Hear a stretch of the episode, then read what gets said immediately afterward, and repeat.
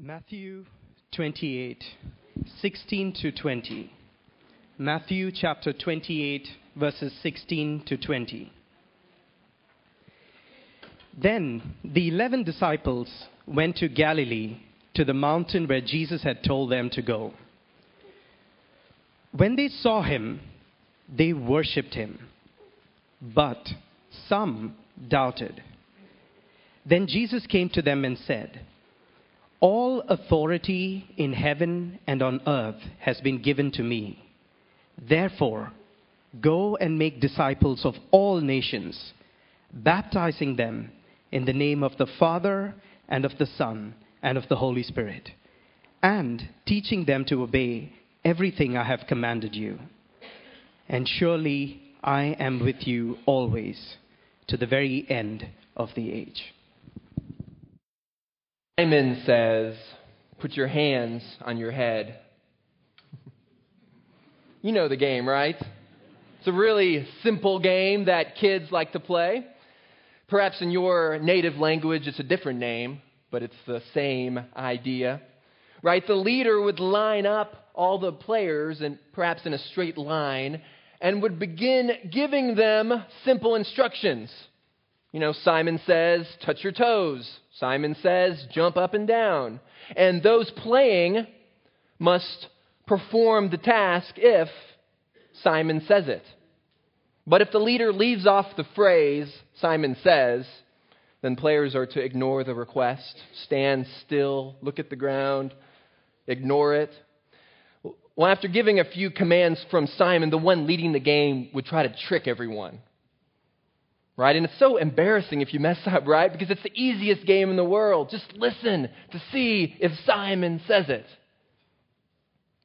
Well, I watched a video this week that made me reflect on how in the church, Jesus says is a totally different game. So we acknowledge what Jesus says, but oftentimes we in the church, instead of doing it, we merely study it. We memorize it. Or perhaps we neglect it altogether. See, in the Bible, Jesus gives us command after command. Love the Lord with all of your heart. Love your neighbor as yourself. Store up treasures in heaven. Rejoice and be glad.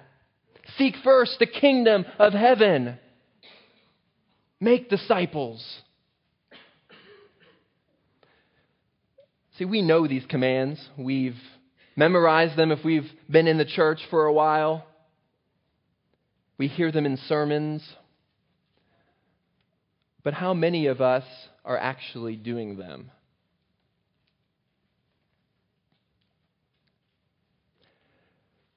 See, when I tell my daughter Eliza, we do this on a daily basis, when we tell her to put away her toys and clean her room, my little three year old doesn't come back to me 20 minutes later and say, Dad, I memorized what you said. Go clean up my toys.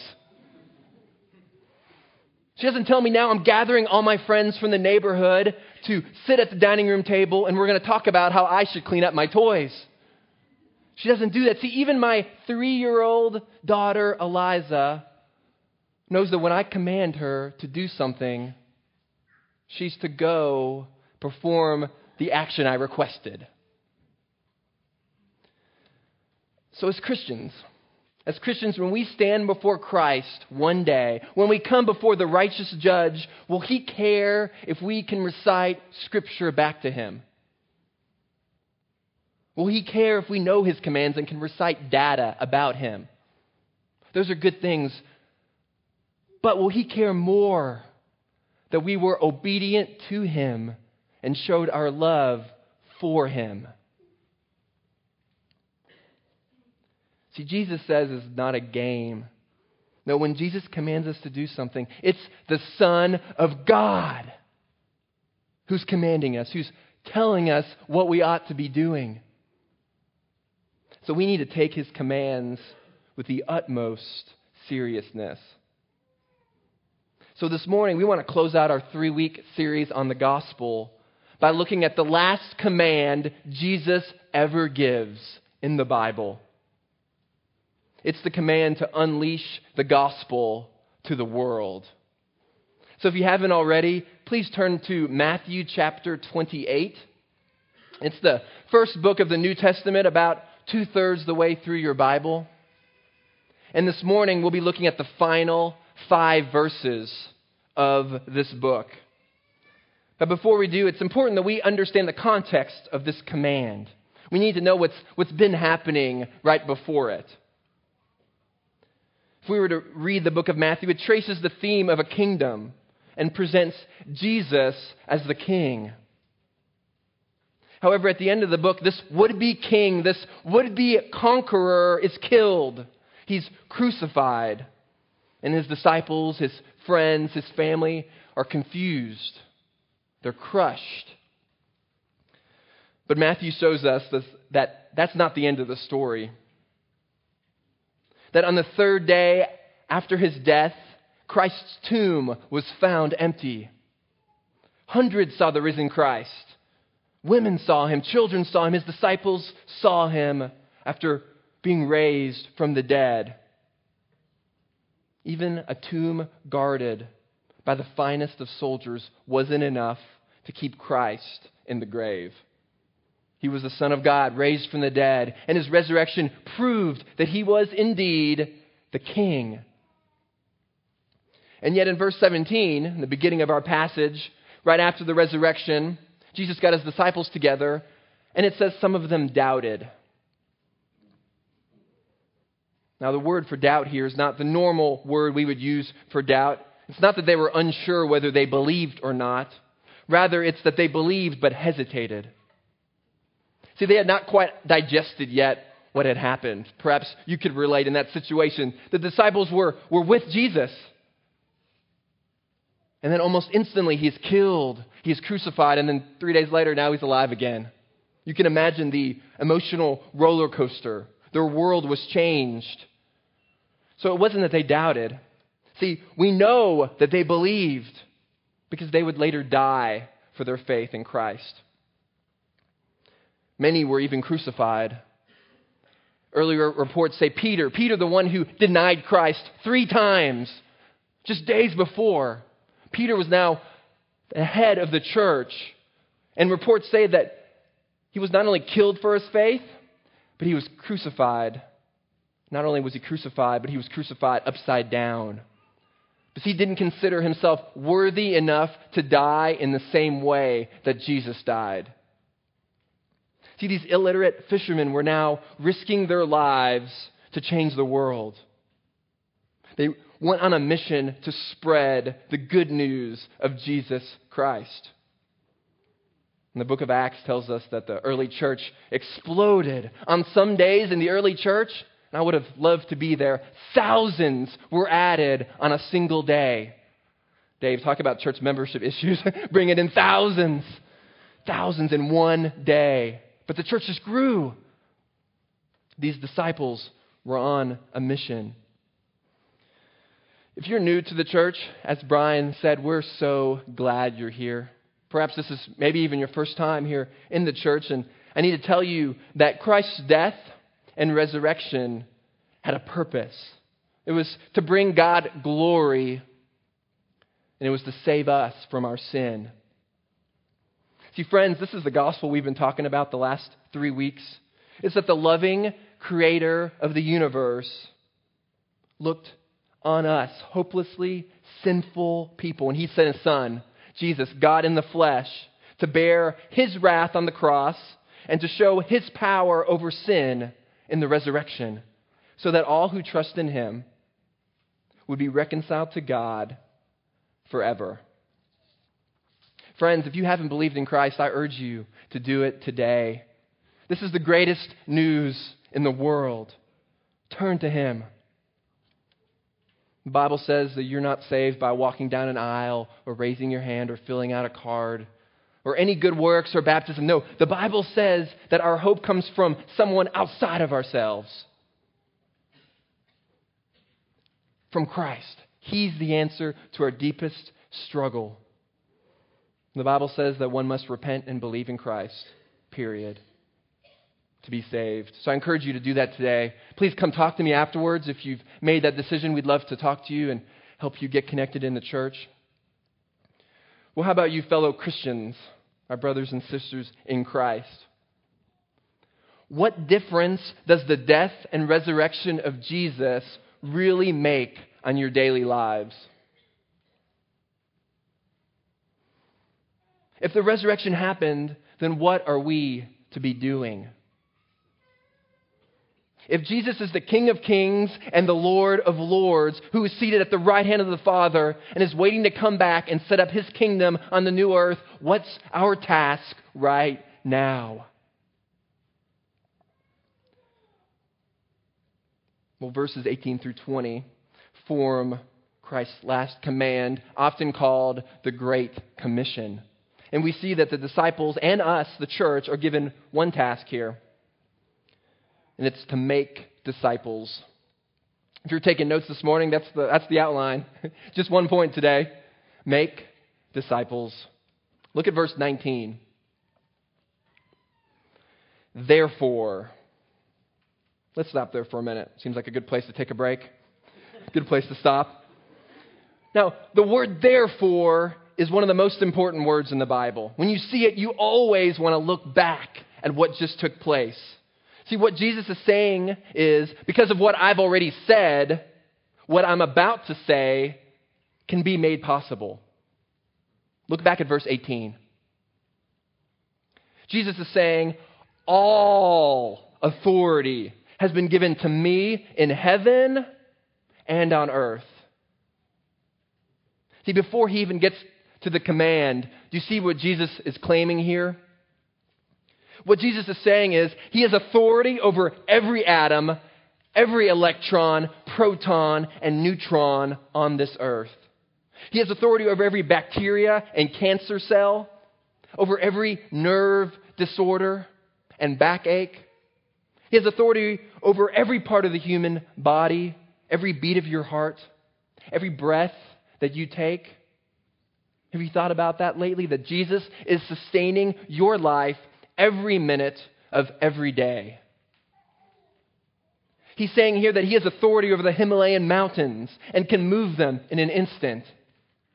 He has authority over every drop of rain that falls from the sky and every flood that covers the earth, over every monsoon, every earthquake, over every star in our galaxy.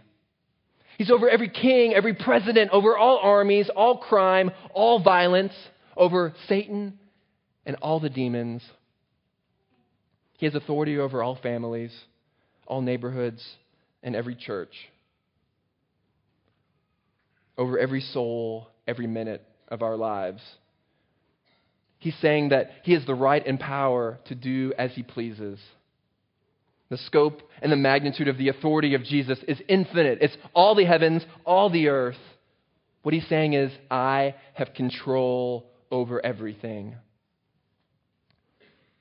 And so, because all authority has been given to Christ, then, because Christ is in total control, then, because Christ has authority over heaven and earth, then,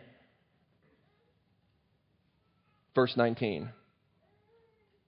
Then go and make disciples of all nations, baptizing them in the name of the Father and the Son and of the Holy Spirit, and teaching them to obey everything I have commanded you. The Great Commission. We see several things here. There's actually only one imperative in this verse, and then several other things that describe the process. The imperative is to make disciples. It's important to note that the Great Commission is not simply just to tell people about Jesus or to preach the gospel or to grow your church. It's to see new believers become mature believers. That's what it means to make disciples. Unless we think it's our strength to do this, that's why Jesus wanted to be clear that the authority was His. And in other places in the Bible, we see that God changes hearts but we are to preach the good news. And the text gives us three ways to go about the Great Commission, three ways to go about making disciples, and I wish we could do several sermons on these. But let me just mention the second and third one quickly, and then we'll spend the majority of our time in the first way. The second thing mentioned is baptizing.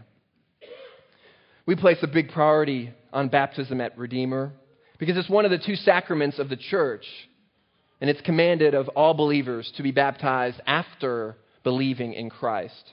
It's an important part of making disciples because it's the action whereby a Christian publicly confesses before the world that it is only by the grace of God that they're saved. It's an outward display of an inward reality, identifying the person with Christ in a vivid picture of the gospel. So if you've come to believe in Christ and identify with Him in His life and death, I'd encourage you to get baptized, to meet with Lenny Mathia even today in preparation for our October 15th service. Well, the third thing mentioned, if you look there at the passage, is teaching. So, baptizing, teaching. The word translated here, uh, everything, before teaching, is actually two phrases all things and as much as. The wording there intensifies the command. Jesus is saying that we must teach potential disciples every last thing Jesus says which is a big task, to say the least. So, baptizing and teaching. But I want to focus today on the first way we make disciples. It's the first part of the Great Commission. It's translated one word go. Perhaps it's better translated going. But to make disciples, we first must be going. We first must go. Now, churches all around the world are trying to be faithful to this command to go by going to an area Christian leaders call the 1040 window. Are you familiar with the 1040 window? It's the region in the eastern hemisphere located between 10 degrees and 40 degrees north of the equator. The 1040 window has become a target for ministry among churches around the earth because it's the central place of most of the world's religions. It's home to 3 billion people. 40 million North African Berbers, 40 million West Africans, 800 million Northern Chinese, and 60 million right here on our peninsula. Most of whom have never even heard the name Jesus Christ. And while those numbers are staggering and even sobering, Here's the exciting part. Are you ready? Here's the exciting part. Dubai is not only in the 1040 window, it's right in the center of it. We live in the heart of perhaps the most strategic location for ministry in the entire world. Did you know that? That's the good news today is you don't have to pack your bags after the service. You're there.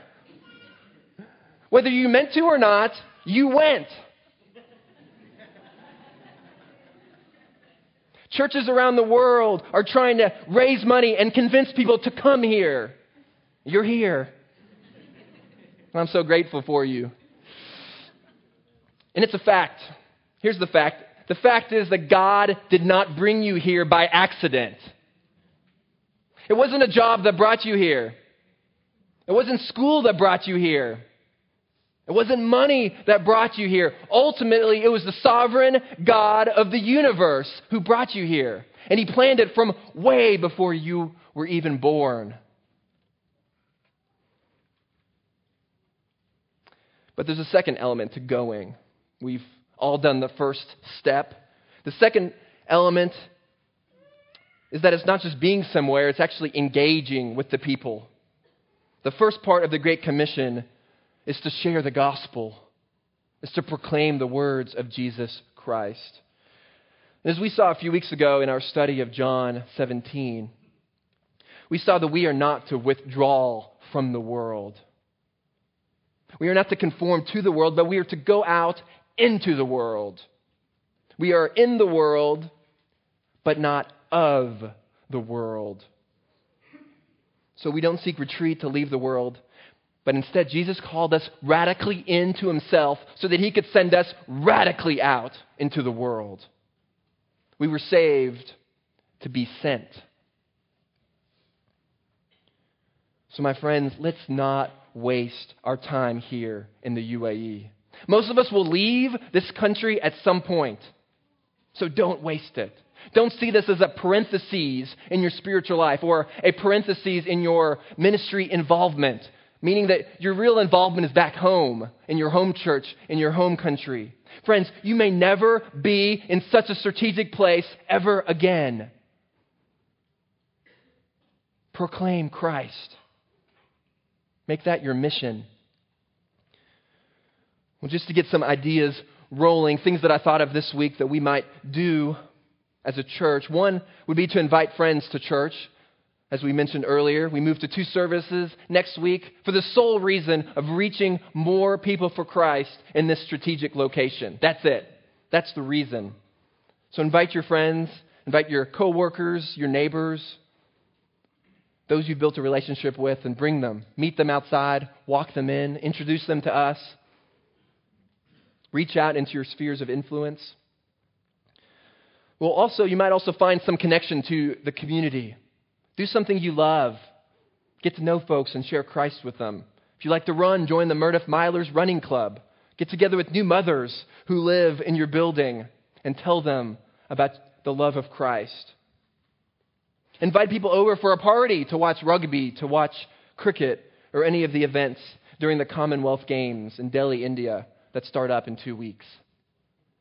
Pick up a Two Ways to Live booklet on your way out today. We have hundreds of them. It's a great booklet that details the gospel in a few simple pages. It'd be helpful for you to memorize it, maybe even put it in your wallet or purse so you can be ready in a moment's notice to walk someone through the truths of the gospel. Share Jesus with people you exercise with at Fitness First. Start a Bible study at your schools. Invite your friends to come and perhaps even bake something and bring it over to your neighbors. Not only will you meet some neighbors, but you're almost guaranteed that they'll send something back that's delicious on your plate. there are endless opportunities here in the UAE to reach out to our friends, displaying Christ and sharing the good news. So while you're here, don't settle. Don't settle for the lie of Dubai. You're not here to make money. If that's why you came, if that's why you came, know that God is greater than all the money in the world. Because God owns the money, He controls it. And what He has waiting for us in heaven will make the riches of this world look like our garbage here on this earth. The gospel sets us free from working for wages because we now run for a crown.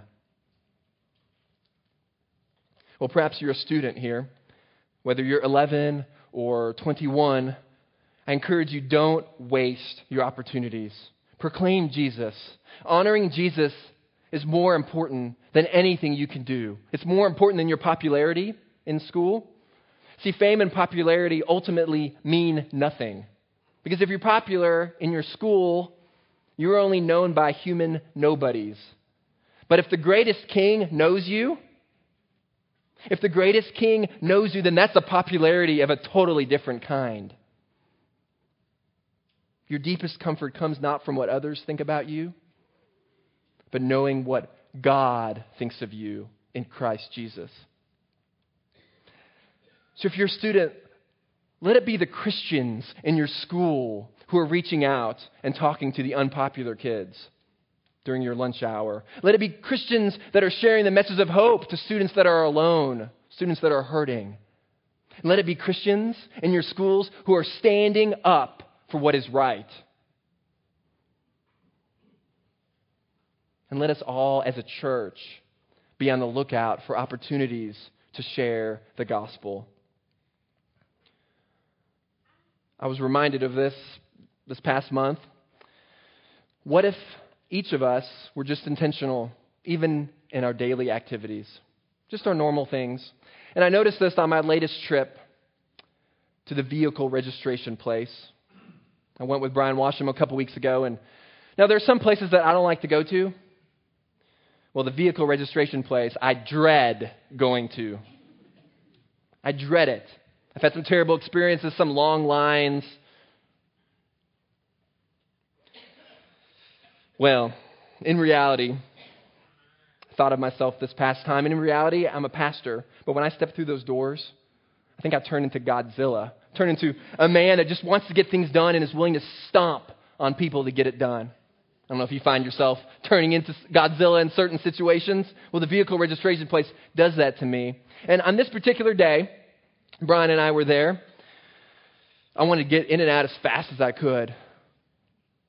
But in the line helping me was one particular man who seemed especially joyful. And he was happy. I wasn't so happy, but he was happy here doing Ramadan, just happy to see me. And soon he began talking about my vehicle and he started showing me pictures on his, on his phone, pictures of his desert safaris with all of his buddies. He was showing me pictures of his friends and naming them by name. I'm just thinking, hurry up, get, get the application done. but he's just engaging me, and then he invited me to come with him, even that night, to go to the desert so I can meet his friends. And I was reminded after I went home that day that I was thankful that we made a new friend. But in reality, he had been intentional to befriend me.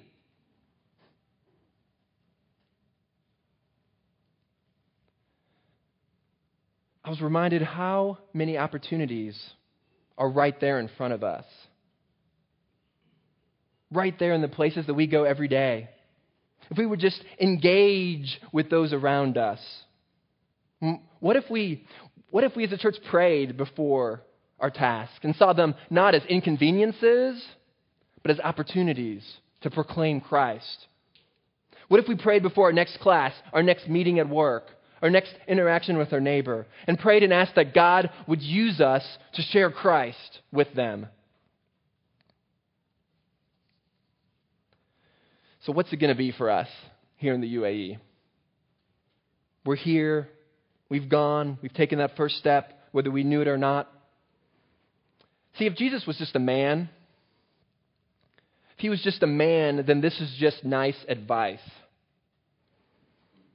But if Jesus is who he says he is, then the gospel is a history changing event that changes everything. And we have to respond to it. When we don't share the gospel, we are ignoring who Christ is in his authority over heaven and earth. When we don't share it, we disobey the sovereign king of the universe. It's like saying, I found the cure for cancer. I've worked hard all my life. I figured it out. I've discovered it. I have the, the recipe, the prescription to cure this deadly disease, but I'm going to keep it to myself. maybe let my family have some of it, but I'm going to hide it. That would be the most, that would be the most cruel and unloving thing you could do. See, if we understand the gospel and we rehearse it to ourselves, the only outcome is the gospel unleashed to the world. It should cause us to speak of Jesus everywhere we go. Because we know not the cure for physical death, but we know the cure for eternal death.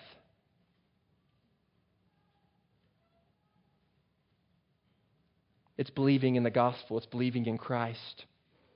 The gospel is a word it's Christ's death for sin and salvation through faith. So when we go out into the world, we make it a priority that we say it. I think oftentimes the gospel is confused to mean good works or just witnessing, being a good person. Those things are not the gospel. They adorn the gospel. They perhaps make it look better, but the gospel is a word. And so our mission as a church is to preach that word to an unbelieving world. We are called to always be ready on mission. Well, in conclusion, there's the commission. In conclusion, not only does Jesus have authority as we serve in the task, but look at this. He tells us that he's always with us. Do you see that in the last part of verse 20? And surely I am with you always to the very end of the age. Matthew tells us that Jesus himself will comfort us. And every day until the end of the age, Christ is with you. We could go on for a lifetime trying to unpack that truth. It would take a lifetime to meditate on that truth that Jesus is with us. What he's saying is Christ is the happy ending to the story of the world. He will wipe away every tear, He will make everything right. And until then, until that day, His last command to us is to make disciples. So here's the question that I want to leave each of us with this morning. It's a convicting one that I wrestled over this week and realized that I have failed in it. Here's the question If everyone at Redeemer Church of Dubai was engaged in evangelism the way I am, how would we be doing as a church? If everyone was engaged in sharing the gospel in the same way I am, would we be sharing the gospel at all?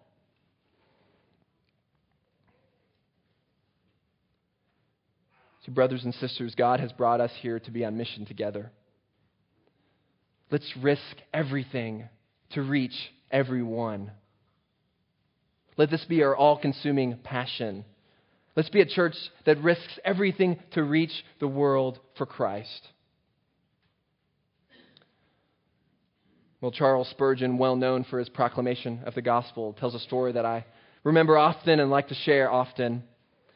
He once challenged his church by telling his people to imagine if a great king were to bring a big pile of gold to them and told them that they would be allowed to take as much gold as they could over a 24 hour period, as long as they could count each piece. He said to his congregation, What if this happened to you? If this happened to you, surely you would take a day off work. You would stay up all night for 24 hours straight. You would drink coffee after coffee to concentrate and make sure every second was accounted for in counting those pieces of gold. Everything else would be secondary on that day. And then Spurgeon looked his congregation in the eye and said,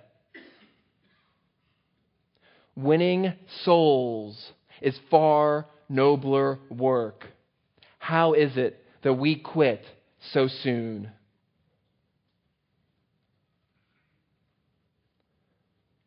Well, as we go forward this morning, Redeemer Church, let's worship the sovereign King of the universe who has been given all authority in heaven and earth. And let's be obedient to Christ's command as we go make disciples. Let us go in comfort, strength, and the grace of his presence. Let's pray and ask for his mighty hand to be on us in doing this task. Let's pray.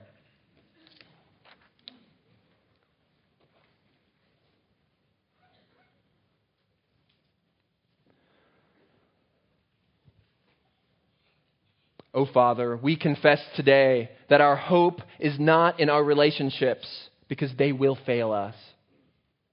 Our hope is not in our health because our bodies will fail us. Our hope is not even in our marriages because our spouses can't supply us with all of our needs. Our hope is not in our jobs, not in our possessions. Oh, Father, our hope is in Christ Jesus alone. He has all the authority, He owns everything. Father, help us to be consumed with a passion for you. Give us the grace and faith we need to be obedient to you and use us here in the UAE. That we would see a movement of the gospel here so incredible that a multitude of people would be saved and dozens and dozens of churches would be planted here in the UAE and in the 10 40 window. Father, use us. Give us boldness to proclaim Christ each and every day. We pray all these things in the mighty name of Christ. Amen.